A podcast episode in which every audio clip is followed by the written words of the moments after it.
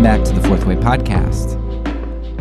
Though this is the fifth episode in the season on government here, it's actually one of the last ones that I'm recording. And this gives me an advantage of being able to provide an informed bird's eye view of things early on in the season because I'm creating this episode after surveying the field. Before we get into the nitty gritty of this episode, I want to discuss a few caveats about it, as well as lay out my intended scope here. The scope of this episode is to survey the Bible as a whole from a bird's eye view. We spent the first part of the season so far discussing some very specific examples of how earthly kingdoms and authority plays out in the Bible.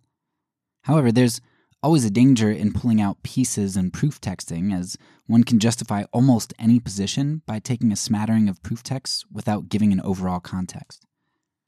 I think my case so far is composed of some pretty significant and numerous examples, and I don't think it's proof texting at all, but you might think so. So, I thought that an episode which seeks to take an even broader look at the issue would be a good due diligence on my part. So, this episode is meant to provide you with some more context to the specifics that we've already talked about in the previous episodes, and it will be a good point of contact for you to do further research. I'm including links to resources in the show notes for you to reference as well, links which have been very helpful to me um, books, videos, etc. With that scope in mind, let me talk about a few cautions and caveats here. First, this episode should be seen as a very rough draft. And it's based off of the idea that I had to go through the Bible and specifically look for indications of what the Bible says about governments and such. I compiled this concordance over the course of a very busy year of my life. There were moments where I read very thoroughly through the Bible, and moments where I read while I was distracted by other things, or moments where I read sleepily, and moments where I listened to portions via audiobook. Reading in this fashion over the course of a year, I know I missed many, many items which should be included in this concordance. Not only because I just plain out missed them, but because there are many references which are kind of judgment calls. I didn't include most references to kings or rulers here because most don't make any value judgments as to rulers in general, but merely describe specific rulers. But those lines can be very gray at times. I also know from reading more that there are many political references, especially in the Gospels, which I missed or due to redundancy just didn't include over and over and over again. I mean, every time Jesus is called the Christ, uh, I don't put all those in there because it was just cumbersome. Jesus is bathed in political language like Son of Man, Son of God, Savior of the world, etc. And the vast majority of those instances, I haven't categorized. So please know that this document that I've created is a starting point, and that there are likely references which should be removed, and many which should be added. Therefore, I'm making a copy of the document editable so that you can make notes or add references in this living document, as well as help create a better uh, system of categories which represent the passages best, because I recognize that my categories are faulty. Or maybe I shouldn't say faulty, maybe I should say incomplete or not super representative.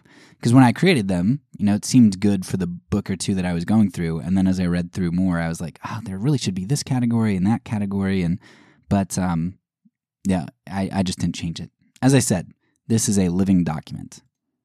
So, as a final caveat, I decided not only to read through the Bible, but also the Apocrypha, because I think the Apocrypha provides important information as to how intertestamental Israel was thinking during that time. I know that there was a lot more that I could have pulled from the Apocrypha, but as I was crunched for time and also because I have very little background knowledge of the Apocrypha, I'm sure I missed quite a lot there. So I'd really like to read more thoroughly through that literature, and I would also love to extend my reading to the Septuagint, as I understand that the Septuagint has some very significant differences in some passages. So the Apocrypha and Septuagint are two particular lacunas here in this concordance of government. Okay, so now you've got the scope in mind, and you've got caveats. Let's go ahead and jump in with a review of kind of where we've gotten so far by by going through the Bible before we jump into some observations I've made from uh, from the concordance. So far, we've looked at how government has been destructive since the first example of it at the Tower of Babel, or the Tower of Babylon, really. We eventually make our way to Egypt, where Joseph himself creates a system which strips all of the citizens of their money and land and gives these things to Pharaoh. That's something that is usually missed about Joseph because we hold him up as being just, you know, a paragon of, of virtue, other than that little bit of pride that he had at the beginning uh, of his life. But really, Joseph is responsible for enslaving Egypt, uh, for for causing them to have to give up all their things to the Pharaoh. He maybe helps to create the empire that Egypt ends up being. Joseph's descendants end up being enslaved by the empire which Joseph himself helped to create, strengthen, and empower through his policies. In Judges, we see that Israel is constantly invaded, not because they don't have a king, but because they keep refusing to submit to God, their king, which leads them to ask for a king like all of the other nations rather than submit to God. God warns them that this is a rebellion against him, and he warns them of the consequences of enslavement and conscription, but he gives in to their wicked desires, permitting them to suffer the consequences of human kingship. We see a tongue in cheek acknowledgement of these consequences in the supposedly magnificent rule of Solomon. We see Solomon spend double the amount of resources building his palace as God's temple. He enslaves his own people, or at least mandates their labor. Uh, there are conflicting accounts of whether or not Solomon enslaves uh, the Hebrews. And he he does just about everything that Deuteronomy 17 mandates for kings not to do. We see 1 Kings lay out Solomon's rebellion. 1 Kings seems to be praising Solomon if you just look on the, the surface level, um, and if you're unfamiliar with Deuteronomy 17's mandates. But Solomon acquires many wives, he acquires a standing army and many horses, he goes to Egypt to buy horses, and he acquires much wealth. He does the very things that God warned Israel a king would do, and he does everything that God commanded a king of Israel not to do. In the years of kingship in Judah and Israel, there were 43 kings in total. Only seven of those kings were ever evaluated at one point in their lives as having done right in the sight of God.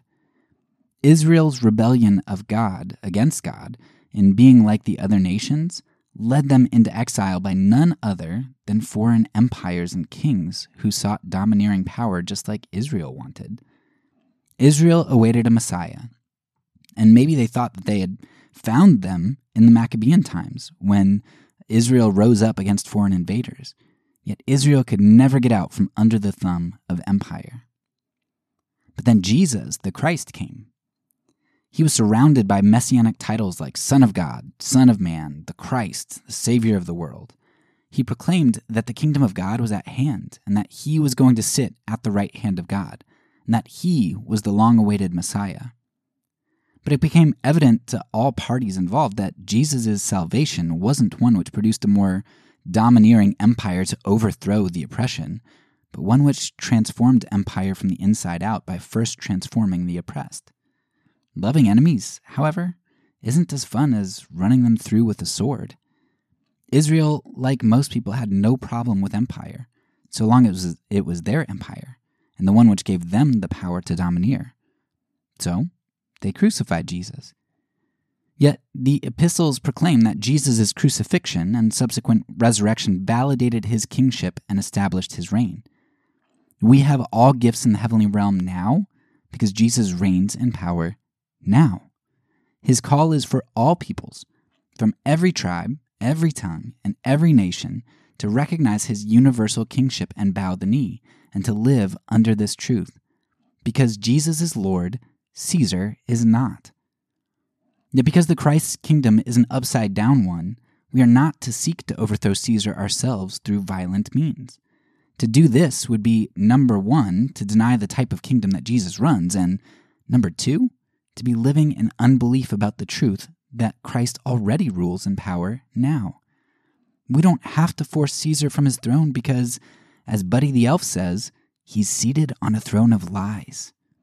His throne is an illusion because Christ is the one who is truly reigning, though it may not always seem that way to us who like to see reign through power and force and violence. Paul and Peter especially encourage us to submit to rulers where it doesn't conflict with God's law and transform the empire through our changed lives, acknowledging no Lord but the Christ, Jesus. With that synopsis in mind, let's take a look at some observations that I've made while reading through the Bible this year and the Apocrypha, and um, kind of just some of the things that stood out to me. And so, the first thing that I think you might be able to see through this document and, and that uh, I pulled out is that if you specifically look at the categories that I've used, um, entitled Qualification of Rulers and Authority of Rulers, you can see how rulers derive their authority. Now, many of the instances where God appointed a ruler are instances where the ruler is not good, but someone raised up for judgment or for example.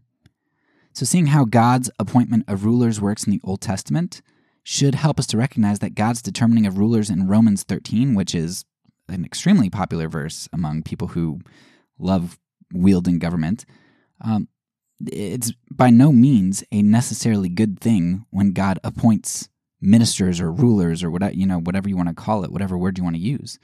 Um, but often, the God's appointment is something which indicates God's um, judgment and disapproval of something. Second, while there are a number of portrayals of kings or kingship in a good light throughout the uh, the Bible and especially the Old Testament, most of these assertions of good kingships come in a very limited number of books. Either the books written by kings or, you know, under kings, or books written about the monarchy. So Psalms and Proverbs are filled with how one who is a king ought to rule best, but these descriptions should not necessarily be viewed as an endorsement by God that kingship should exist in the first place, especially in light of his clear disapproval for kingship's establishment in 1 Samuel 8. Similarly, God saying that he's going to work through the Davidic line or the observations that some kings did follow God seem to me along the same lines as God saying that he's going to work through polygamists and their children through multiple wives or to bring about the Messiah. God constantly works through flawed and evil human institutions or corruptions of good institutions because God works through humans. Descriptions and prescriptions allowances, and endorsements are very different things. I think that when you not only look at the common anti empire and anti king thread throughout Scripture, but you see all of the ideas about government laid out, I think it helps to prevent someone from taking some observations of positive kingly actions and turning them into prescriptions for empire. Finally, I want to pull out three interesting sections which may have some weight in our discussion on Christians and government. These are just kind of individual passages that stuck out to me uh, from the whole uh, reading of the Bible. Um, three things that where I was like, oh, that's really interesting. Like, uh, I, I wonder if there's something more to this. So the first section of importance that we see is in Zechariah and Isaiah. Now, these books are kind of post monarchy ish. Um, there's there's still kingship in view and maybe kingship desired by uh, a lot of people, but there's a lot of um, there's a lot of stuff going on that doesn't look too good for uh, for Israel, and so Isaiah and Zechariah are um, you know thinking thinking outside of the kingdom of Israel. It seems more so. And these books talk about the, the messianic kingship and what it will look like. The government will be on the Messiah's shoulders. He's a prince of peace. He will come humbly on a donkey, and he will be the one king to rule them all. The vision of the messianic king that we get is the perfection of all of the terrible human kings and empires that we've seen in the Old Testament. And the messianic kingship is also different in form. It's humble and it's peaceable. Now, of course, that's exactly what we find fulfilled in the New Testament, if, of course, you believe that Jesus is king. It seems to me that many don't view Jesus as reigning now, not because the Bible isn't clear about that, but because they don't, they don't like the type of upside down kingdom that he brings, the type of upside down kingdom that Zechariah and Isaiah prophesied about, and the one that Jesus said is here. If Jesus reigns now, then we must be the type of subjects that he desires in his kingdom. So like Israel in 1 Samuel 8, we have to seek a king like the other nations, right? We don't like Jesus' reign. We need warriors with swords rather than saviors with plowshares. We need people who seek to domineer others and establish their own empire, people who rule like the Gentiles. Anyone ever heard of the religious right? Yeah, they're right there in 1 Samuel 8. And that's a lot of my group, evangelical Christians, and, and the way that they seek uh, political power. We dethrone God for our own more palatable idea of what it means to rule as a king and to form our own kingdom. Ruling is swords and power, not loving enemies and submission. The second interesting section uh, to me that, that stood out overall was Judges. Now, a reading of Judges might cause one to think that kings were a good thing, a solution to Israel's continual invasion problem. Judges constantly declares that Israel had no king and did what was right in their own eyes. Of course, this identifies a problem, but you can read this in one of two nuanced ways. You could read Judges as saying, because Israel had no king like the other nations, they did what was right in their own eyes.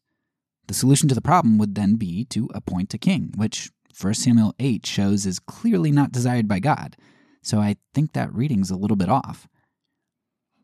But that's how everybody reads it. The other way that you could read this would be because Israel did not serve God as their king, they did what was right in their own eyes. Now, this nuance would make more sense on a number of levels. First, it makes sense of what we know of 1 Samuel 8's denunciation of kings. Having a king was not, uh, like the other nations, was not a good thing. Second, it makes sense knowing that Israel did know what was right because they had the law at this point. And their problem was that they kept walking away from it, away from God's law, and ended up in cycles of invasion and judgment. Third, there's an internal evidence from Judges 9 that human kingship wasn't the solution, uh, not the one that God had in mind. In Judges 9, we get a parable where a king is sought, but none of the fruit bearing trees in the analogy want to rule over the other trees. And who ends up seeking to rule? The thorn bush. Now, isn't that what we tend to see in government? Who is it that seeks positions of power over others? Or what happens to those who hold power for any length of time? By and large, it's the corrupt who seek power, or else power that corrupts, as all men and women are corruptible. But even if you disagree with that interpretation and say, well, that parable is really about one specific instance or one specific group of people or one one ruler who is a thorn bush, but you know that's that's not uh, a general statement. But the chapter goes on to show that surprise, Israel's first king wasn't actually Saul. Israel appointed its first king in Judges chapter 9, and that king was Abimelech. And how did having a king work out? It was terrible. Abimelech was evil and corrupt, and God ended up judging him. Israel was no better off with a king than they were on their own. And finally, we have no indication that the spiral into corruption we see in Judges was any worse than the spiral of corruptions we see under Israel's monarchy, which led to exile. While it does seem that Israel's wickedness got worse and worse in Judges, leading to a terrible rape and dismemberment towards uh, the later chapters. We also see that there seemed to be generational bottom up repentance each time, leading to God's appointing of a judge and salvation of his people. We don't see the same positive cycle of repentance under the monarchy. Under the monarchy, repentance and salvation seem more sporadic and evil tends to be entrenched and passes on through the line of rulers who function as and view themselves as God. No king of Israel is ever portrayed as being categorically good and following God, and only about a quarter of Judah's kings are conveyed as such. So, yes, Judges should be read as uh, Israel, the nation of Israel, has problems because they did what was right in their own eyes because they did not have a king. But clearly, the answer is not to have a king like the other nations, but to make God one's king. Okay, now for the last interesting section. Now, this one I'm not so sure how to interpret, but I wanted to throw it out there because I think that there might be something to it. I looked in a few commentaries, but I didn't really find anything that explained this very well. So I'll put it here, and you may find that it's helpful, or it might be a dead end. It might be worthless and not relevant at all to this discussion. So have fun with it. Let's take a look at Habakkuk. Habakkuk 1:14 says, "You have made people like the fish in the sea, like the sea creatures that have no ruler." Now, you could read this in two ways.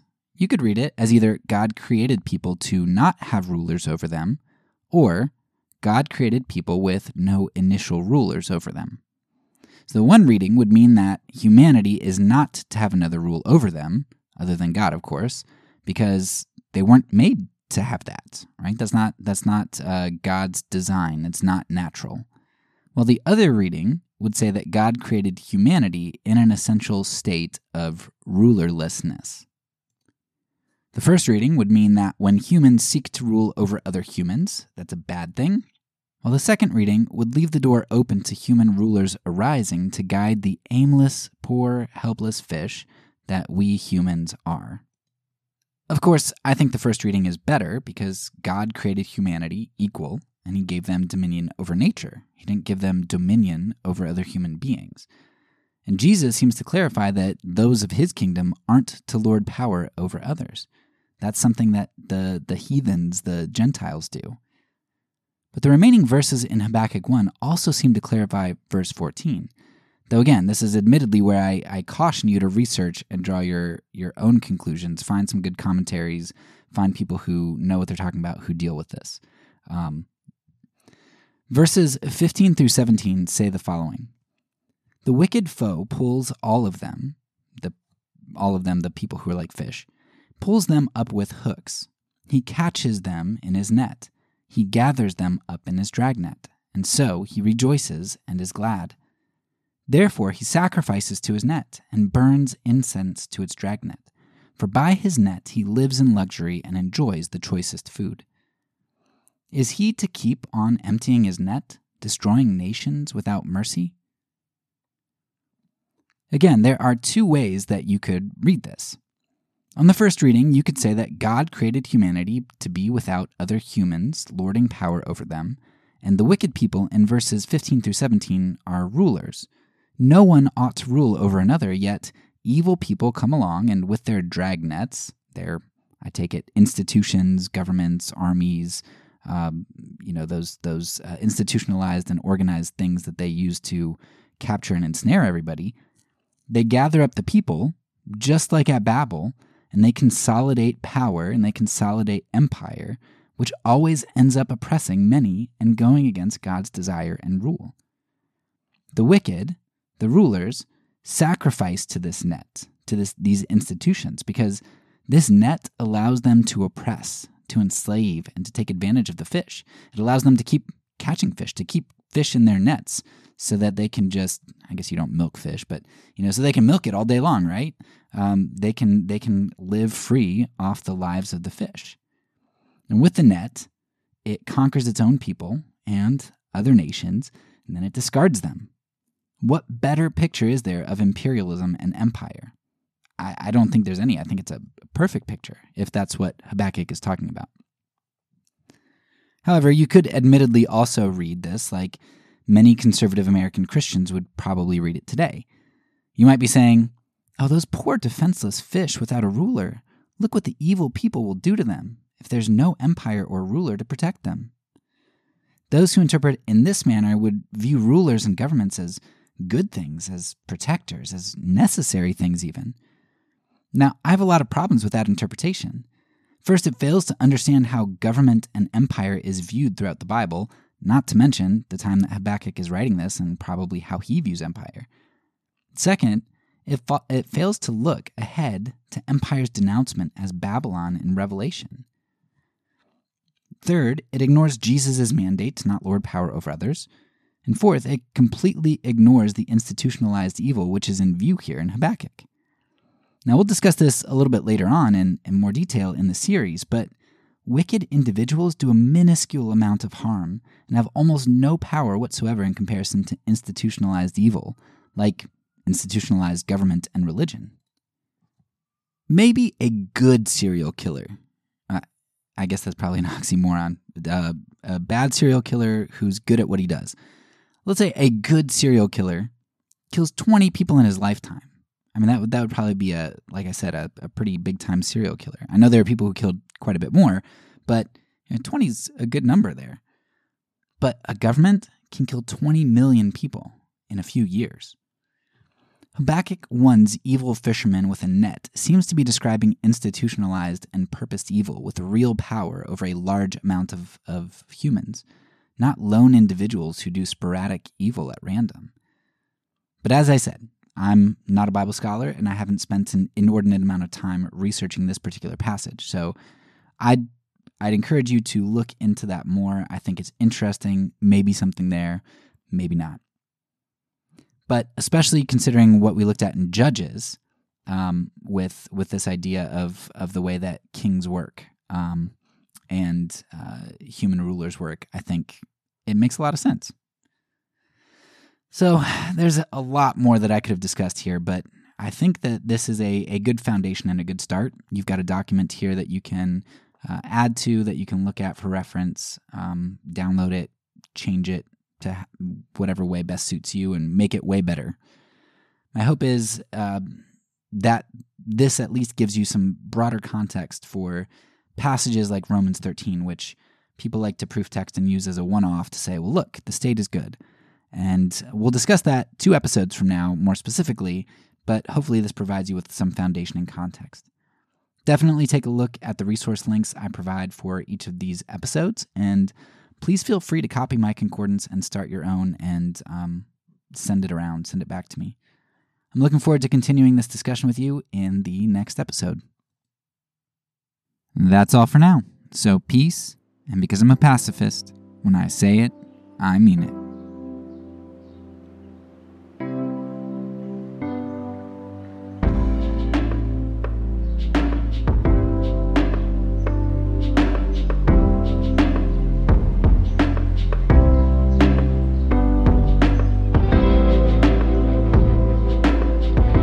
This podcast is a part of the Kingdom Outpost Network. Please check out the links below to find other great podcasts and content related to nonviolence and kingdom living.